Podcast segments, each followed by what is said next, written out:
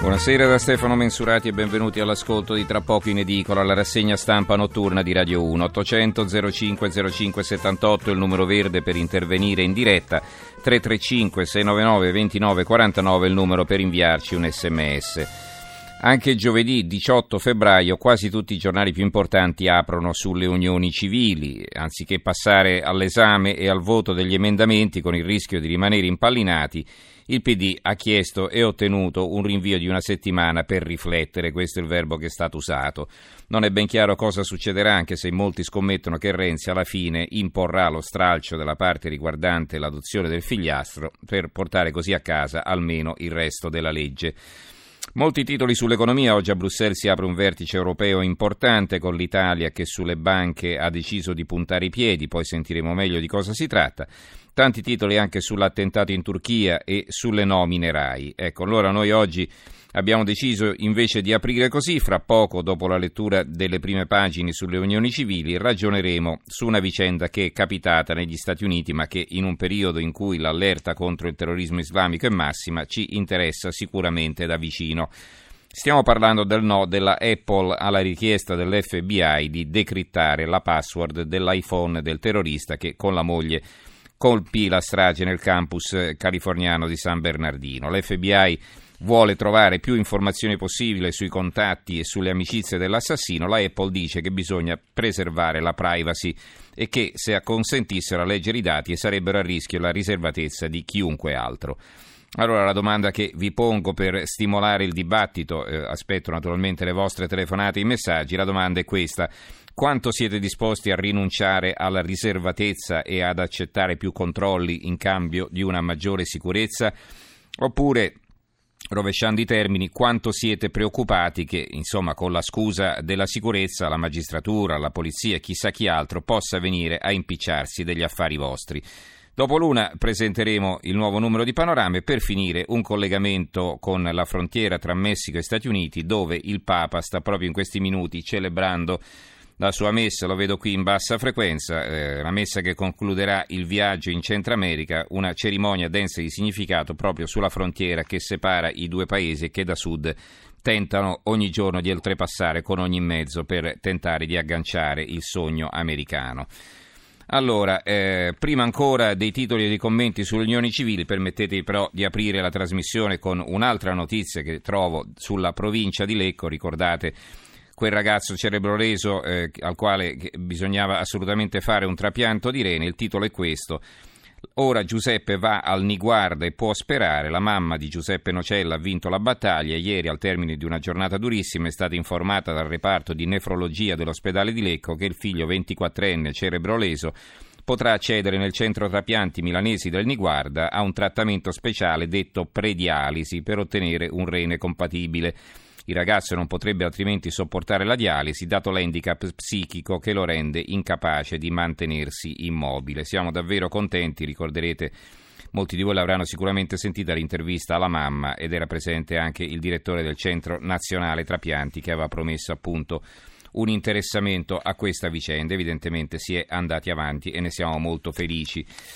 Allora, i titoli eh, sulle unioni civili. Il Corriere della Sera. Unioni civili, il voto slitta di sette giorni. Repubblica, unioni civili, legge nel caos. Il quotidiano nazionale, giorno della nazione, il resto del Carlino. Unioni civili, caos, grillino, gay all'attacco. Il messaggero, unioni civili, tutto rinviato, ma Renzi, la legge si farà. Adozioni e forzature fanno slittare la legge, questo è il titolo dell'avvenire. Unioni civili, niente intesa, rinvio a mercoledì, nuovo scontro al Senato, poi la scelta di rimandare il voto, accuse incrociate PD, Movimento 5 Stelle, ma lo stralcio della stepchild divide i Dem. Il giornale, caos sulle unioni civili, Grasso soccorre il PD ma la Cirinà è alla frutta, eh, Matteo non sa più chi comprare e il commento di Alessandro Sallusti, vediamo la parte iniziale. Siamo al paradosso che la maggioranza se la prende con l'opposizione per il fatto di non essere più maggioranza. Nell'estenuante e ormai stucchevole dibattito in Senato sulla legge per le unioni omosessuali emerge per la prima volta in modo plateale che Matteo Renzi non dispone più di una maggioranza autonoma. In realtà non l'ha mai avuta, ma è come è noto, strada facendo se l'è comprata arruolando nella sinistra gente come Verdini, Bondi e compagnia. Compra oggi, compra domani, gli scaffali ora sono vuoti quel che forse è rimasto in magazzino costa troppo anche per uno spendaccione come Renzi, rimasto a corto di soldi, cioè di poltrone e incarichi ben retribuiti con cui convincere bisognosi e accattoni. Invece di prendere atto della realtà, il PD se la prende con i grillini, rei di non aver voluto fare da stampella come accadde per esempio per la nomina dei giudici costituzionali. Niente grillini, niente maggioranza e qui arriva in soccorso il presidente del Senato Grasso che invece di far giocare la partita e condannare il PD a una sconfitta certa fischia anzitempo l'intervallo.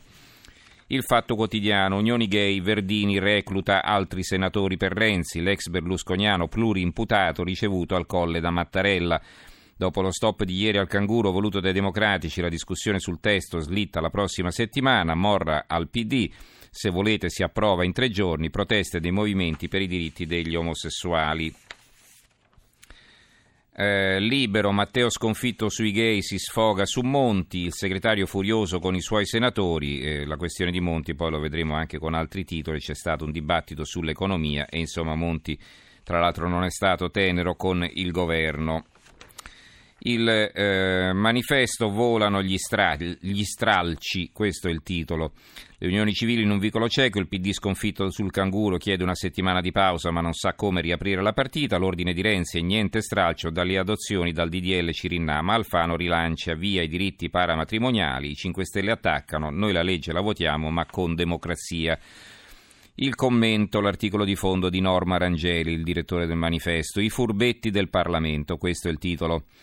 Scrive la Rangeri, la legge sulle unioni civili ha ripreso il largo, se ne riparlerà la prossima settimana. Ieri mattina il presidente Grasso ha acceso il semaforo rosso e rimandato tutti a casa.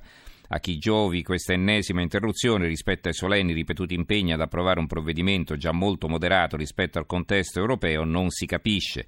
Certo non alla legge medesima e neppure a chi aspetta di sapere se le sue scelte di vita resteranno di serie B. Quel che invece è evidente è la ricerca di un compromesso al ribasso, probabilmente lo stralcio delle adozioni, come richiesto dal centrodestra, che infatti festeggia il rinvio insieme ai promotori del Family Day, fautori dello slogan Affossiamo la Cirinna senza se e senza ma. Di fronte a questo disastro politico parlamentare, a questi giochi da furbetti del Parlamento, si è elevato un coro unanime, tutta colpa dei senatori a 5 Stelle che non hanno voluto ingoiare il canguro del PD. Scambiare la democrazia con i diritti però non sta in piedi. Perché mai avrebbero dovuto digerire un boccone così indigesto quando tutto il gruppo, con poche eccezioni, a favore dell'unione civile e delle adozioni non viene spiegato? Del resto il velo di ipocrisia si è squarciato quando la Lega, togliendo di mezzo le migliaia di emendamenti ostruzionistici, ha offerto ai grillini l'occasione per invitare l'Assemblea di Palazzo Madama a votare la legge. Invece si è alzato il capogruppo del PD Zanda e, a corto di argomenti, ha chiesto il rinvio e anziché recitare il mea culpa per non essere stato capace di affrontare le proprie divisioni, il partito di maggioranza trova il capo espiatorio scambiando le proprie responsabilità con l'inaffidabilità dei 5 Stelle. L'unità, i bambini ci guardano la loro apertura, il PD vuole la legge ma le unioni civili slittano al 24 febbraio dopo il voltafaccia dei 5 Stelle e bagarre tra i grillini, rivolta col vaffa dei gay contro Grillo, Boschi, noi non molliamo. Direttore di Erasmo De Angelis scrive nel suo editoriale È l'ora di essere civili, questo è il titolo. Questo editoriale doveva iniziare con l'elogio di un Senato non dominato dai fantasmi del passato che doveva aver spinto lo Stato, dopo 30 anni di attesa, a colmare il vuoto discriminatorio tra famiglie, concedendo diritti e prevedendo doveri per tutte le persone che si amano.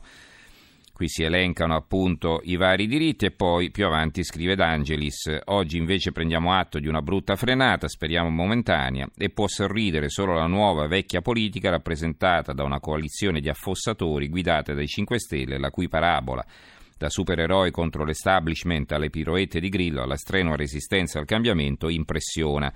Pur di provare ad assestare un colpo al PD, colpiscono anche gli affetti, intestandosi una delle battaglie più oscurantiste. Il foglio. Sul foglio ci sono due articoli sull'argomento, quello del direttore Claudio Cerasa sotto la testata intitolata Cirinna e PD non regalare i diritti civili a un qualsiasi procuratore della Repubblica, serve un referendum, non una legge pasticciata. Questo è il titolo piuttosto lungo. E poi sotto un, eh, un commento sulla Cirinna, un corsivo di Maurizio Crippa che vi leggo, il vero mistero di Renzi è la carriera della senatrice Cirinna Non è tenero Crippa, vediamo cosa scrive. Ha iniziato alle scuole delle suore, ma poi, nonostante le opposizioni materne, è riuscita a trasferirsi al liceo statale dove ha scoperto il movimento studentesco. Aneddotica così banale per una ragazza nata nei 60s che fa ridere trovarla nel suo profilo ufficiale adesso che è senatrice. Del resto è la cosa più rilevante che abbia fatto, politicamente parlando, oltre a essersi occupata per vent'anni di diritti degli animali al Comune di Roma. Più che la parità delle donne, sono convinto che servirebbe un DDL per sancirne sic e simpliciter la superiorità. Ma ciò non leva il dubbio, qualcosa più di un dubbio, che la signora Esterino Montino sarebbe un caso di sopravvalutazione anche in una biofattoria maremmana, al di là di ogni distinzione di genere.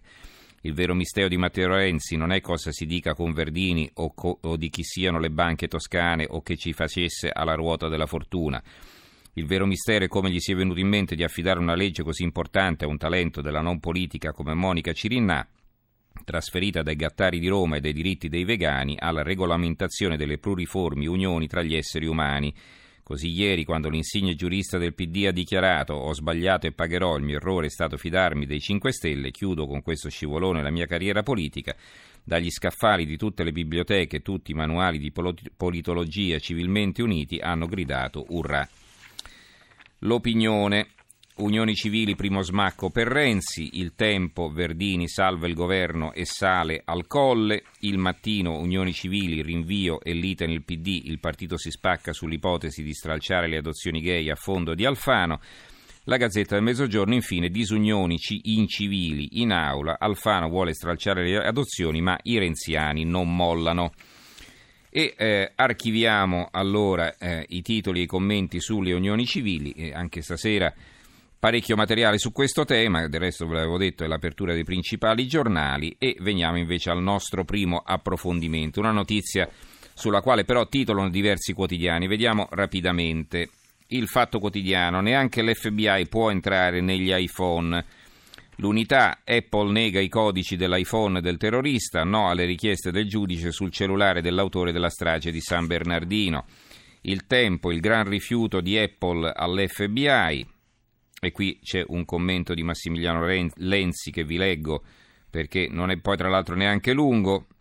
Stay angry, stay foolish, stai, siate affamati, siate folli.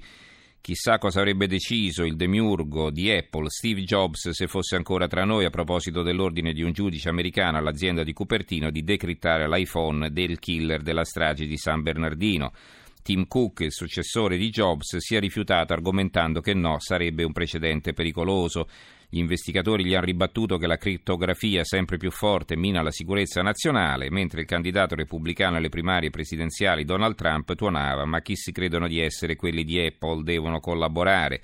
Di certo il gran rifiuto di Cook evidenzia due aspetti, il primo che Apple ha risposto eh, quasi fosse uno Stato sovrano, il secondo che attiene alla libertà, per Apple dire sì sarebbe una minaccia alla sicurezza dei suoi stessi clienti, così mentre negli Stati Uniti infuria il dibattito viene in mente che in Italia il problema di decrittare non si sarebbe neppure posto perché visto il nostro amore per le intercettazioni i dialoghi del killer sarebbero finiti sui giornali già decrittati. E il mattino, eh, infine, lo schiaffo della Apple all'FBI, no ai dati del killer sull'iPhone, la guerra della privacy nelle indagini sulla strage di San Bernardino, il commento di Massima Dinolf, che non vi leggo perché c'è solo il titolo in prima pagina, La sovranità dei baroni del terzo millennio.